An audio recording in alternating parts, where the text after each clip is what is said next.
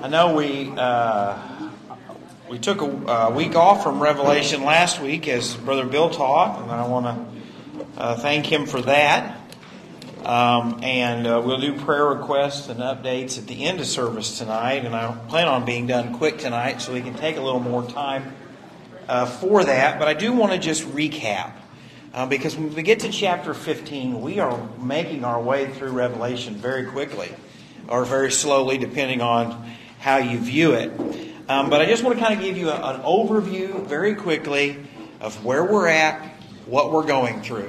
The book of Revelation, the first three chapters are written to the local churches of that day. And we know that he writes to each one of them about different strengths and weaknesses.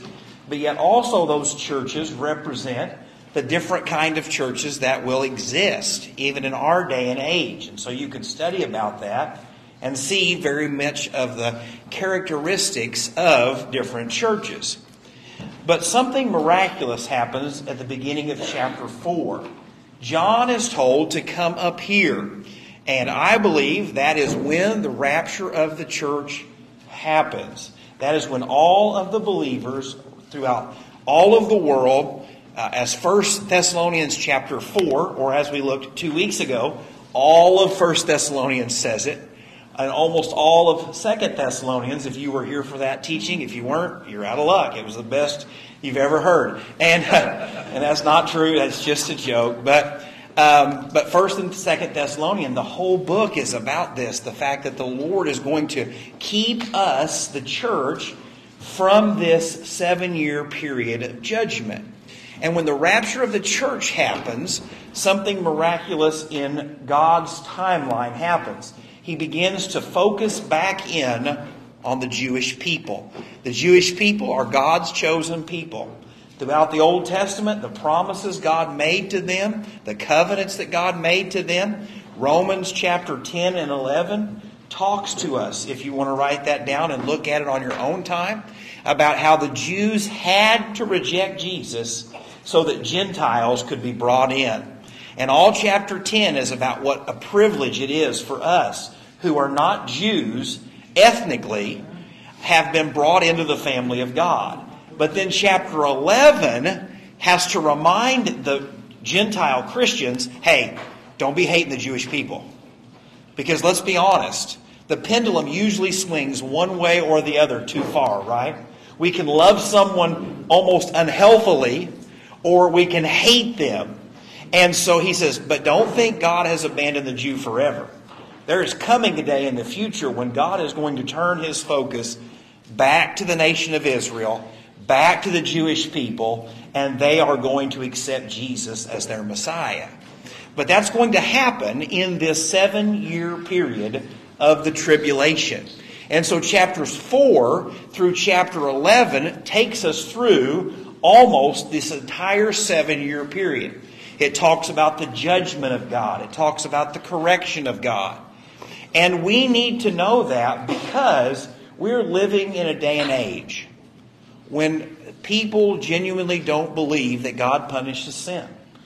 There is no punishment for sin. There is no consequence for sin. But yet the Bible tells us there is. And so the 7-year period of the book of Revelation, the Great Tribulation, is found in Daniel chapter 9. And if you don't understand Daniel chapter 9, you're going to miss what God is trying to do. Because in order for God to reach the Jewish people, he has to humble them. And you say, Jake, that's not fair. But friends, that's how all of us come to Jesus, through humility. When we realize that we cannot save ourselves, that we are sinners in need of a Savior. And so in Daniel chapter 9, verses 24 through 27, it talks about God's people. It talks about this everlasting righteousness, the seal. And it's very important because that is directed to the Jewish people, that God is going to deal with them. Because there is only one way to be saved, no matter if you're a Gentile or a Jew. It is to come through Jesus. You can't get to heaven because you're an Old Testament Jew. You can't get to heaven because you're a good person. You must be born again. And so at the end of this tribulation period, We're going to see the plagues, and we're going to see the judgments and all of this stuff. But what we find out through the book of Revelation and the tribulation period is that the Jewish people have an enemy. And that enemy is Satan. And he has always tried to destroy the Jewish people.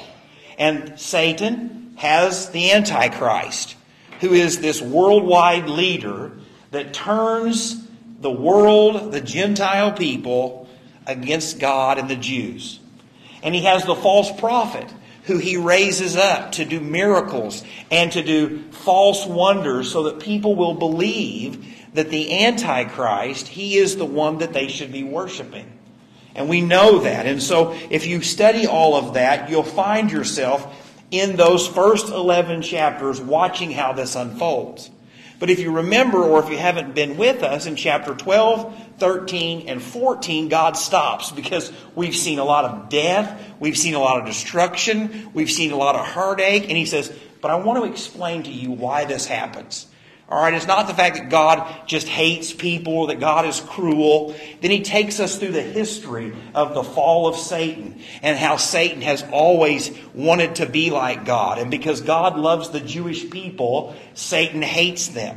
And then in chapter 14, though, if you remember, or you were with us, we looked about how God reminds us that he wins, that we do not have to worry. Even those people who are saved during the tribulation period, who suffer for their faith, who die for their faith, that God says, I am going to bring them to heaven with me. And so when we come to chapter 15, we're getting ready to get an overview of what happens. I believe the bold judgments happen in just a matter of days, if not hours. God begins to pour out this last bit of judgment at the end of this 7-year period. And so when we get to chapter 16, it is a chapter all about the judgment of God on the world. But chapter 15 is almost like God saying, I want to introduce you to this so you have some time to process it. Because traumatic events, as you know, as we've even seen here, shock us. And there will be no more traumatic event in all of the world's history than when God is pouring out his judgment on lost people. But I want you to read with me a verse from Ezekiel tonight. Because so many times we look at the judgment of God as cold and cruel, and that, how is that fair that God punishes sin? But listen to what God said in the book of Ezekiel, chapter 33, starting in verse 7. So you, son of man, I have made you a watchman for the house of Israel. Therefore you shall hear a word from my mouth and warn them for me. When I say to the wicked, O wicked man, you shall surely die, and you do not speak to warn the wicked from his way, that wicked man shall die in his iniquity, but his blood I will require at your hand. He is telling the prophet that if you do not tell these people that their sin is going to destroy them, they're still going to be punished for their sin. You can't get out of that. But it's also going to be accounted to you. And you say, Jake, that's an Old Testament principle. We don't find that anywhere in the New Testament. You are mistaken. In the book of Romans, if you want to flip there, because I gave this to you last week and I don't have my notes in front of me.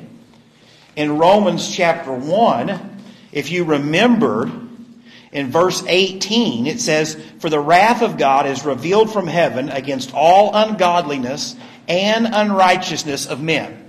Right? So sin is going to be punished if it's not covered by the blood of Jesus. But then what does it go on to say? Not only ungodliness and unrighteous of men who suppress the truth. And so, friends, when a church looks at a group of people and says you can live however you want, God does not care, they have brought the judgment of God on themselves. When a preacher will not stand before a congregation and preach, this is what God said about any sin, doesn't matter what it is, whether it's the big ones with we would call homosexuality or gender or lying or pride or whatever it is. In Ezekiel, and in Romans, it says the person who does not warn is guilty, just like the person who is committing the sin. All right? That's what it says here in Ezekiel and in Romans. I don't want you to think that it doesn't matter. And so as a Christian, you have been commanded to go into all the world and what? Preach the gospel. And that means warning people that they are sinners. The judgment of God is on them. But what? Jesus loved them, died for them, was buried for them, and He rose again.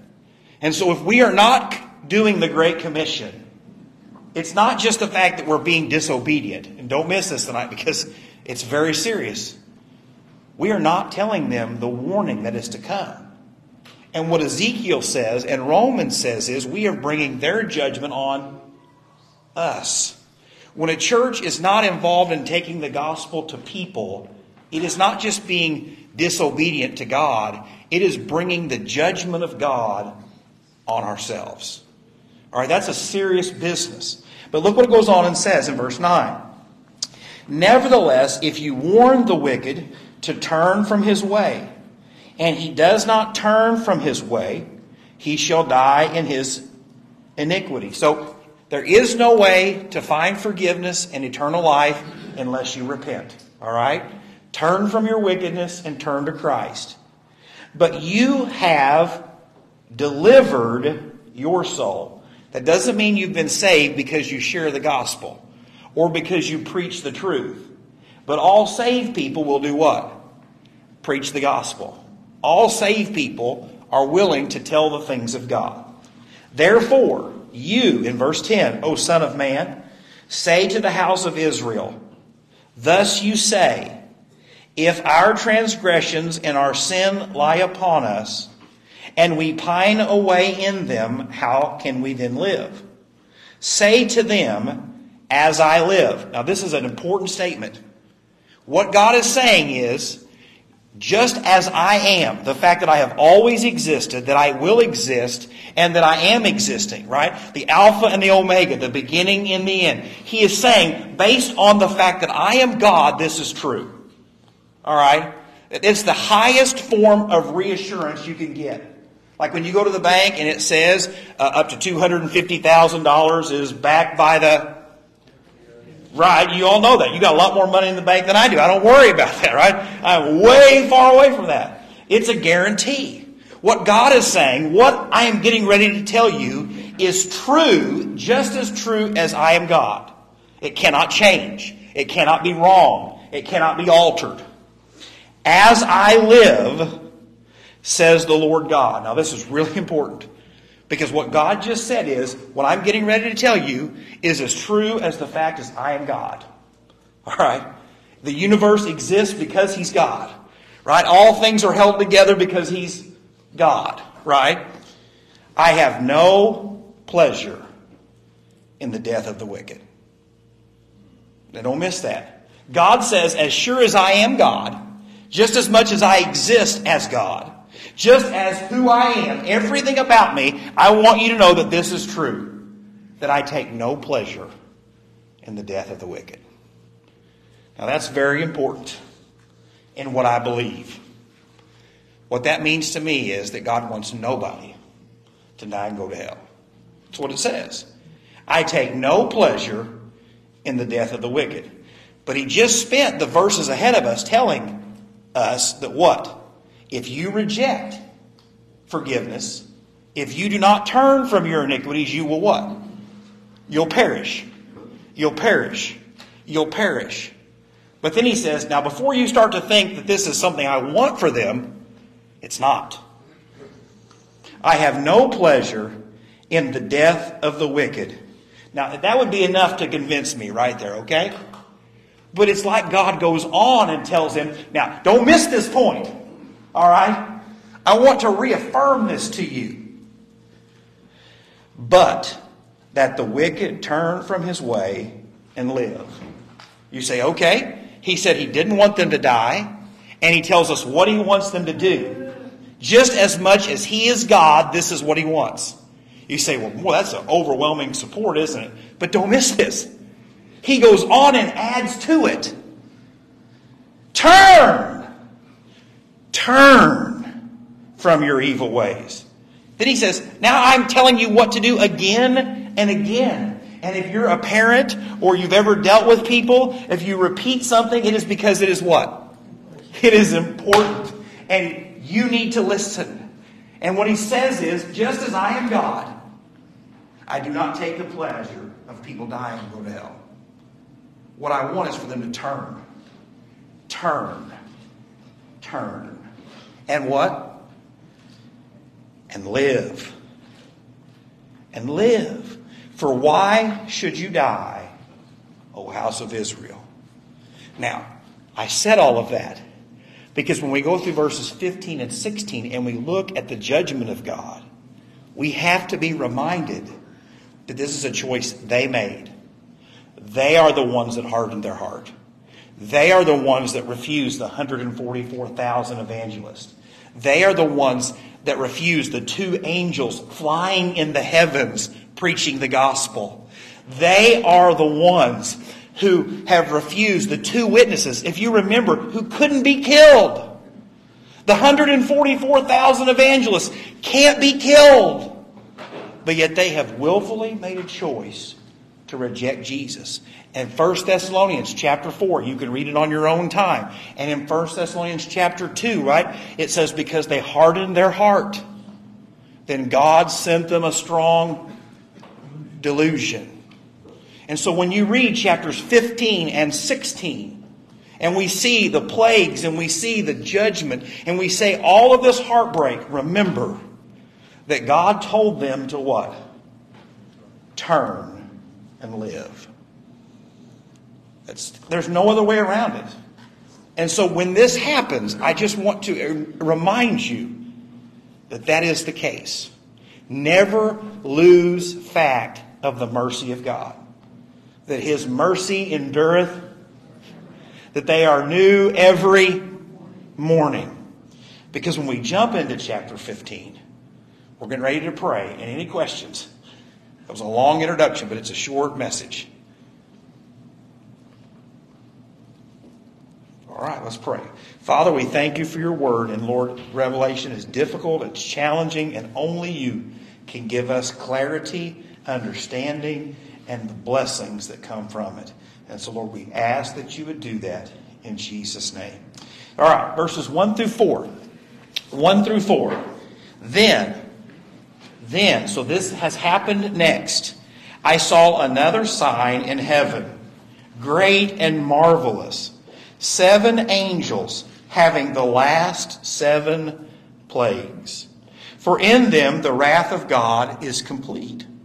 And I saw something like a sea of glass, mingled with fire, and those who have the victory over the beast, over his image, and over his mark, and over the number of his name, standing on the sea of glass, having harps of God.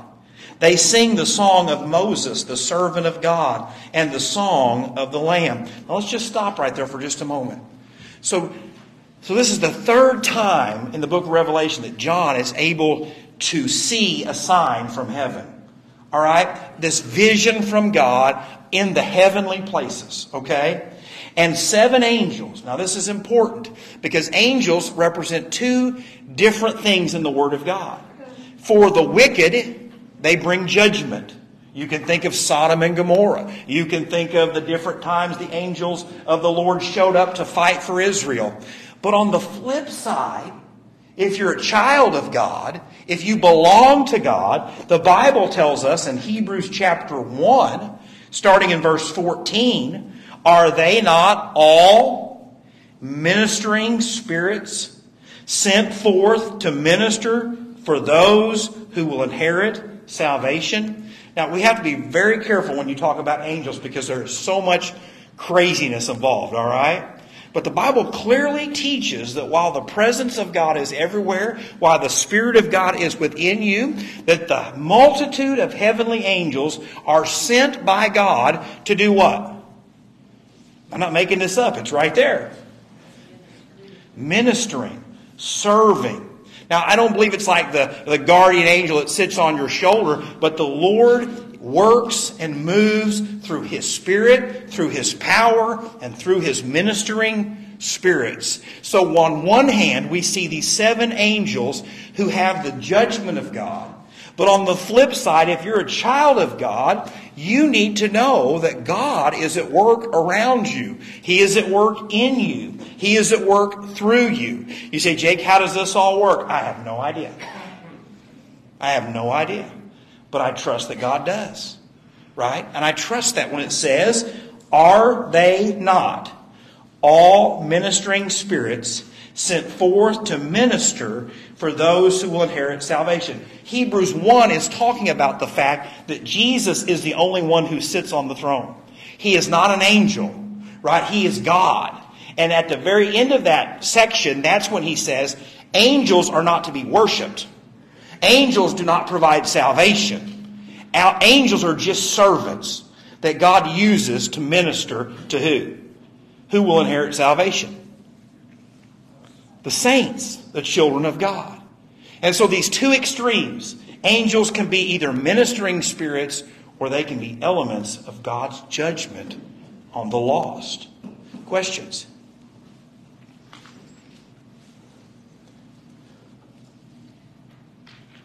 All right.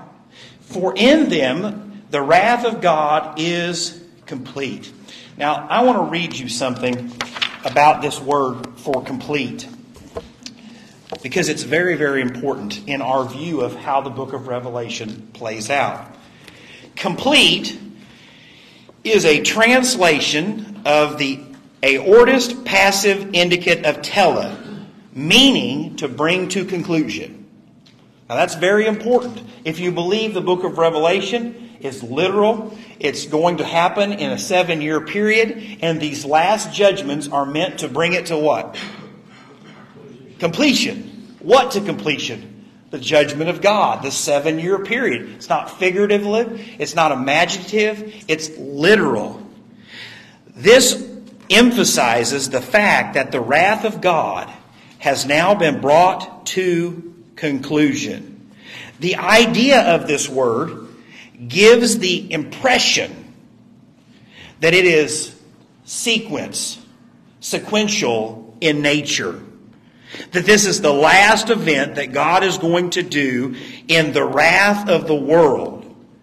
Indeed, the word for wrath in this text is fury, where one might have expected to find org, where God is dealing with evil. Instead, this word means unmitigated fury in response to the injustice in the world that is going to happen in chapter 16. So even the wording that is used is meant to bring your mind in mind, if you're reading this in the first century in the original language, that this is the end of the end. This is the last thing that's going to happen before what? Jesus returns and destroys His enemies. This is this last bit of time where the judgment of God falls. And I want to see this to you because in the Old Testament, in the book of Zephaniah, if you flip over, listen to what God says is a promise of Israel's future. Now, it's important to know something. If God makes a statement to Israel and you read about it and you see it fulfilled, that's what it means. But if you read a promise that God made to Israel and it hasn't been fulfilled, there's only two options. God is even going to fulfill it at some point in the future, all right? Or God is a liar. That makes sense? If God makes a promise and He doesn't fulfill it in the future, meaning He doesn't fulfill it at all, He is a what? And God is not a... We can all establish that, right? Because if you believe that God is a liar, what we're teaching doesn't matter. I believe that when God makes a promise, He keeps it. Period. Amen. We're on the same page. All right. So let's listen to what God told Zephaniah. Therefore, wait for me, says the Lord, until the day I rise up for plunder. My determination is to gather the nations to my assembly of kingdoms, to pour out my indignation, all my fierce anger. All the earth shall be devoured with the fire of my jealousy. God says there's going to come a day when I'm going to bring every nation of the world to your doorstep. His people, His nation. And on that day, when the world congregates around Israel, He's going to do what? He's going to devour them. That has not happened. Israel is surrounded by enemies. God has not devoured them. But there is coming a day when what? He promised that He would. And if He doesn't, He is a... Now I know you're looking at me like that's a point that you understand, but I don't want you to miss that. It's that significant. And what do we read, if you want to flip over in your Bible with me, in the book of Revelation, chapter 18, chapter 19, right? The armies of the world do what? They come to Israel. They come to Jerusalem. And you can read in verse 19 of chapter 19. All right? It's just what the Bible says. And I saw the beast, the kings of the earth, and their armies. The world has gathered where? At Jerusalem. Gathered together to make war against Him who sat on the horse and against His army. Then the beast was captured, and with him the false prophet who worked signs in his presence, for which he deceived those who received the mark of the beast and those who worshipped his image. These two were cast alive into the lake of fire, burning with brimstone. And the rest were killed with the sword which proceeded from the mouth of him who sat on the horse, and all the birds were filled with their flesh. The Bible tells us that God is a consuming fire. What we see here in Zephaniah is fulfilled in Revelation chapter 19. Don't miss that. Because look what it goes on to say in verse 9. Because you're thinking, man, that's brutal. For then I will restore to the peoples a pure language. We know that language happened at what? The Tower of Babel. That they may call on the name of the Lord to serve Him with one accord. From beyond the rivers of Ethiopia, my worshipers, the daughter of my dispersed ones, shall bring my offering. The Jews are coming home to worship God. Those who were far from God are coming to worship Him. Now don't lose me here, because it's going to all come together. Shall bring my offering. In that day you shall not be ashamed for any of your deeds in which you transgressed against me. For then I will take away from you, your midst, those who rejoice in your pride. And you shall no longer be haughty in my mountain, holy mountain. He says, when you come to worship me after this happens... it's not going to be like before. You're not bringing your sinful, wicked, awful stuff that you've always brought in the Old Testament, right? They get in judgment. They come back to God. They fall into judgment. They come back to God. They fall into judgment. They come back to God. Don't miss in verse 12. I will leave in your midst a meek and humble people, and they shall trust in the Lord, in the name of the Lord. The remnant of Israel shall do no unrighteousness and speak no lies, nor shall a deceitful tongue be found in their mouth. For they shall feed their flocks and lie down, and no one shall make them afraid. Now, just for a moment, has that ever happened in Israel? Can Israel claim to be perfect? Well, no, the Bible says, for all have sinned and fall short of the glory of God. So it could not have been fulfilled in any time in human history up until this point. Was that an agreeable statement, right? So then it has to be fulfilled when? In the future, right? I know you're looking at me wrong, but I want to make sure we're all on the same page here. And it's just so interesting that after chapter 19 in the book of Revelation, we come to chapter 20. Chapter 20, verse 1. These aren't in your notes. You've got to bring your Bible. That's what I tell you. Then I saw an angel coming down from heaven, having the key to the bottomless pit and a great chain in his hand. He laid hold of the dragon, the serpent of old, who is the devil and Satan, and bound him for 1,000 years. And he cast him into the bottomless pit and shut him up and set a seal on him, so that he should deceive the nations no more till 1,000 years were finished. But after these things, he must be released for a little while. So 1,000 years. What is going to happen for the nation of Israel, for the child of God who's been saved? In verse 4, and I saw thrones, and they sat on them, and judgment was committed to them. Then I saw the souls of those who had been beheaded for their witness to Jesus and for the word of God, who had not worshipped the beast or his image, and had not received his mark on their foreheads or their hands. And they lived and reigned with Christ for 1,000 years. Now, don't miss this. This is what he's talking about. What Zephaniah is talking about is the millennial kingdom. People say, well, millennial kingdom's only talked about one time in chapter 20. You can't believe it. No. It's talked about throughout the entire Old Testament when Israel finally becomes the Israel God wants them to be. Zephaniah says worldwide destruction, and that a time of what a relationship with God is supposed to look like. Zephaniah is Revelation 20. Now, I say all of that because of this. As we continue down through this chapter, we have to be reminded that God is not doing this haphazardly or by accident. There's a purpose in mind, right? To make all things new. Questions, thoughts, concerns?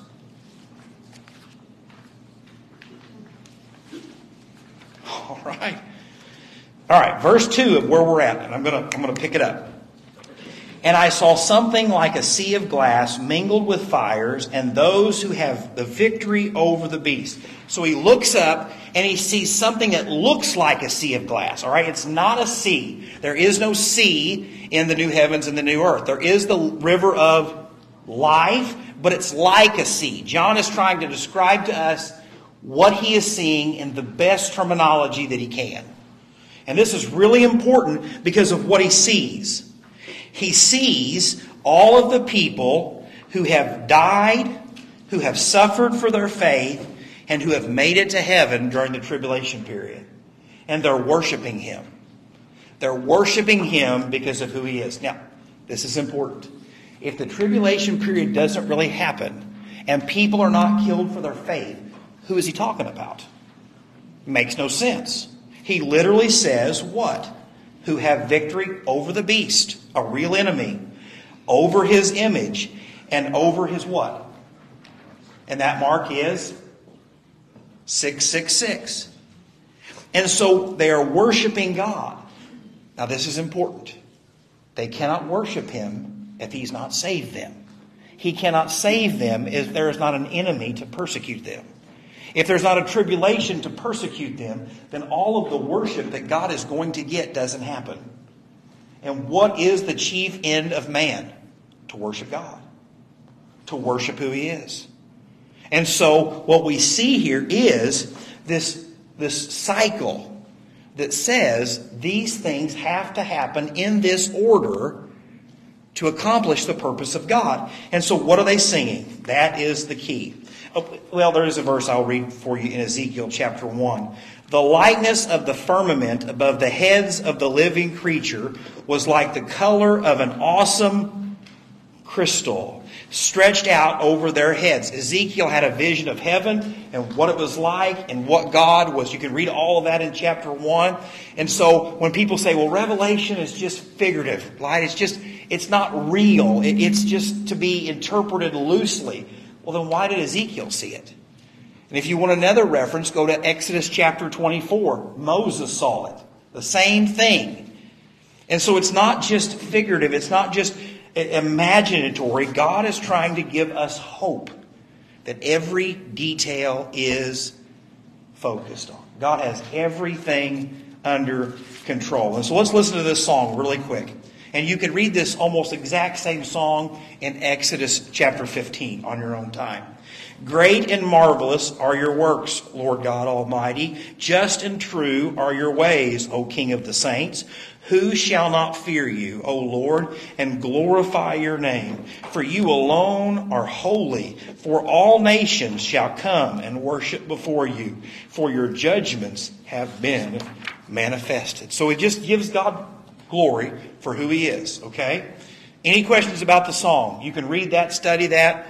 It's just all the goodness of God. All right, last few verses. Verses 5 through 8, it says the rest of the chapter. After these things, so he is trying to remind you that this just happened, and now this is happening.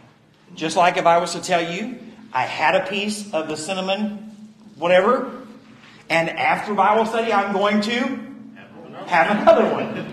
It's meant to tell you that these things are happening one after another, after another, after another. And that is to teach us from the Word of God that this is happening in that order.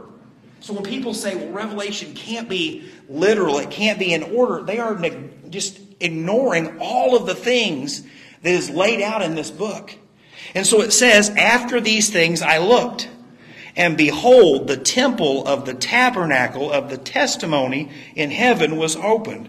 And out of the temple came the seven angels, having the seven plagues, clothed in pure bright linen, and having their chests girded with golden bands. Now this is all, you can look in the Old Testament and find about the purple and the gold, and you can just make yourself so happy on your own time. In verse 7, then one of the four living creatures gave to the seven angels 7 golden bowls full of the wrath of God who lives forever and ever. Now don't miss this. He's going back to the character of God to reaffirm its truthfulness. This is going to happen just like God has always existed and He always will. The temple was filled with smoke from the glory of God and from His power, and no one was able to enter the temple till the 7 plagues of the 7 angels were completed. Now, there's just a couple things. These bowls that they are carrying in the original language, they're not great big vases. They would be something that would have been very shallow and very wide.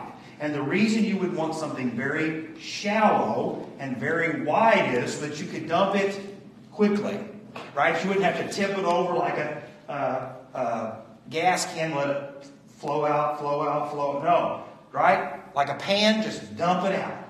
And so he's saying here, these angels are coming quickly. They're coming one after another, and the judgment is coming quickly. And this is important because if you notice there, at the end of verse 8, it says, were completed. Now don't miss that. No one could worship in the presence of the Lord until this is completed. Well, why? Because sin is still being dealt with. Right? The judgment has not been poured out. All of this happens on a timeline because once God pours out these judgments, and the world hates God totally and completely and with all that they are, Jesus comes back. And then that's when we can truly worship Him. Satan will be bound. The false prophet is thrown into the lake of fire. The Antichrist is thrown into the lake of fire. And so we can finally worship Him. Right? Those of us who have already been to heaven, have got our resurrected body, when Jesus comes back to destroy His enemies, we are coming with Him. Right? Not to fight, not to do all of those things, but to rule and reign with Him. Okay? And so, but why is this important? Has we ever seen anything like this before in the Old Testament about the smoke and glory of God? I'm so glad that you asked. I have wanted to teach this for weeks. I'm sorry, be a little facetious. I'm sorry. Exodus chapter 40, when the tabernacle was being completed. Not the temple, but the tabernacle. In Exodus chapter 40, starting in verse 33. And he raised up the court all around the tabernacle and the altar and hung the screen of the court gate. So Moses finished the work. He did what? Finished it. It was Completed. All right. Okay. Sorry. Get excited. We win, folks. All right. Verse 34. Then the cloud covered the tabernacle of meeting. Cloud can be smoke. All right. It can be the presence. It can be the power of God.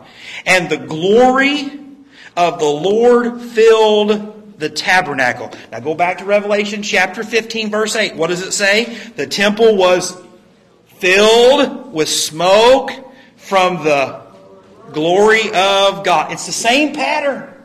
He did it when the tabernacle was finished. And so in verse 35 it goes on and says, and Moses was not able to enter the tabernacle of meeting because the cloud rested above it, and the glory of the Lord filled the tabernacle.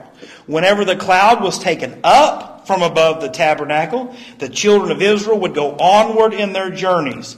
But if the cloud was not taken up, they did not journey till the day that it was taken up. For the cloud of the Lord was above the tabernacle by day, and fire was over it by night, and in the sight of all the house of Israel throughout all their journeys. And so what? Jesus is not coming back until God's wrath and judgment has finally done what it was intended to do. And when the power and glory of God falls, even in His judgment, then what?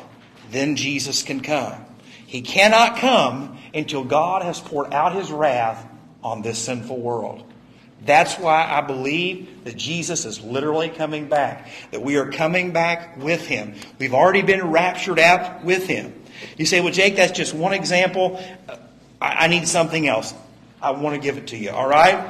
The temple, right? God says to David, right? You've got a house. David says, I'll build you a temple. God says, no, you won't. You're a man with too much blood on your hands. You can't build me a temple, but you can get all the stuff ready and your son can build me the temple. And so in 1 Kings chapter 8, the temple has been built. It has been completed. And it came to pass when the priest came out of the holy place that the cloud filled the house of the Lord, so that the priest could not continue ministering because of the cloud. For the glory of the Lord filled the house of the Lord. Then Solomon spoke. The Lord said He would dwell in the dark cloud. I have surely built you an exalted house and a place for you to dwell in forever. Now, Solomon said forever. All right, I don't miss that. Because we know that God has always intended to live within us. But what we see in the millennial kingdom is not only does the Spirit of God live within us, but Christ lives among us. We reign with Him, if you read in Revelation chapter 20. And then we see, after the rebellion, and we'll talk about all that kind of stuff, and the great white throne, in chapter 21 of Revelation, starting in verse 1, now I saw a new heaven and a new earth. For the first heaven and the first earth had passed away, and there was no more sea. Then I saw, John saw the holy city of New Jerusalem coming down out of heaven from God, prepared as a bride adorned for her husband. And I heard a loud voice from heaven saying, behold, the tabernacle of God is with men, and He will dwell with them. And they shall be His people. God Himself will be with them and be their God. And then we get that wonderful promise. And God will wipe away every tear from their eyes. There shall be no more death, nor sorrow, nor crying. There shall be no more pain, for the former things have passed away. I want to read the rest of this, so just please bear with me, and I'm done. Then He who sat on the throne said, behold. Now who is sitting on the throne? The same one who we've just been looking at in Revelation chapter 15. I make all things new. And He said to me, write, for these words are true and faithful. And he said to me, it is done. I am the Alpha and the Omega, the beginning and the end. Now, don't miss that. God, again, is promising truth on himself. Right? It's the highest guarantee you can have. Right? I pinky promise. That don't cut it. Right? I swear. That doesn't cut it. You shouldn't swear, by the way, the Bible says. Right? I give you my word. Doesn't cut it. God says, this is true because of me. All right? I will give of the fountain of the water of life freely to him who thirsts. He who overcomes shall inherit all things. Now, I don't know if you understand that statement or not, but I don't. I cannot imagine all things when God is the one creating all things. How good that's going to be. How amazing that's going to be. We look at the things that won't be there, right? No more tears, no more death, no more sorrow, no more crying, no more pain. But then he says, not only is that not going to be there, you're going to inherit all things. That's like your parents saying you're not going to get a spanking, but you're going to get every reward we can give you. But your parent is God who can create all things, and all good gifts come from him. And I will be his God, and he shall be my son. Now, if we stopped right there, it would be all perfect, right? But he doesn't stop there. Because even though he has told us of the promise, the beauty, the perfection, the wonderfulness of it, he gives one more opportunity. Not for people who are alive at this time, because they're not alive. Right? The enemies of God have already been destroyed. They're already in the lake of fire. Why would he put this here? Those who have rebelled are dead. Right? Jesus has made all things new. Why would he add this? For whoever is reading it today. Whoever's reading it during the tribulation period. It's just like Ezekiel said. God is saying, turn and live. It's a reassurance to me that even though all this death, even though all this destruction, even through all this hope, God says, but don't forget, I want to remind you one more time of who gets to come here, of what you can do to avoid missing this. But the cowardly, unbelieving, abominable, murderers, sexually immoral, sorcerers, idolaters, and all liars shall have their part in the lake which burns with fire and brimstone, which is the second death. He says it's going to be perfect. It's going to be amazing. You're going to inherit all things. But don't forget, you can miss it. You can miss it by rejecting the love and mercy and forgiveness of God and pursuing your own sinful desires. That blows my mind. Because why? There's no one else going to be reading it at this point that's not already saved when this happens. But it's for us. It's a reminder to the church that we are to be witnessing. We are to be sharing the gospel. That sin has consequences, even though God is merciful and gracious and long-suffering. Don't forget that. Because next 2 weeks. Whenever we meet together, 3 weeks from now, all right? Because next week is Thanksgiving, and the week after that we'll be at the fairgrounds praying for one starry night. So the week after that, when you've had all these weeks to study and read and ask questions and pick apart my teaching, when we come back together, it's all about the judgment of God. But don't forget that God's judgment has always been preceded by his mercy. God is not willing that any should perish. Never forget it. We serve a loving, merciful God. I am done 10 minutes early. Boom! Whew! I tried really, really hard. Questions? Yes? When said he'll wipe away all tears, do you think our memory will be erased in heaven if everything bad happens? Bill, you had to ask one of those tough questions, right? I think in the lake of fire it will not be erased. Yeah. I think people remember that for eternity. Yeah. I think when he wipes away all the tears, Just my thinking. Mm-hmm. Yeah. He either has to erase the fact that there are loved ones in our life that have not made it to heaven, or two, he has to make it in such a way that we can remember, but not cause tears. But I'm like you. I think he almost has to wipe the memories. He has to.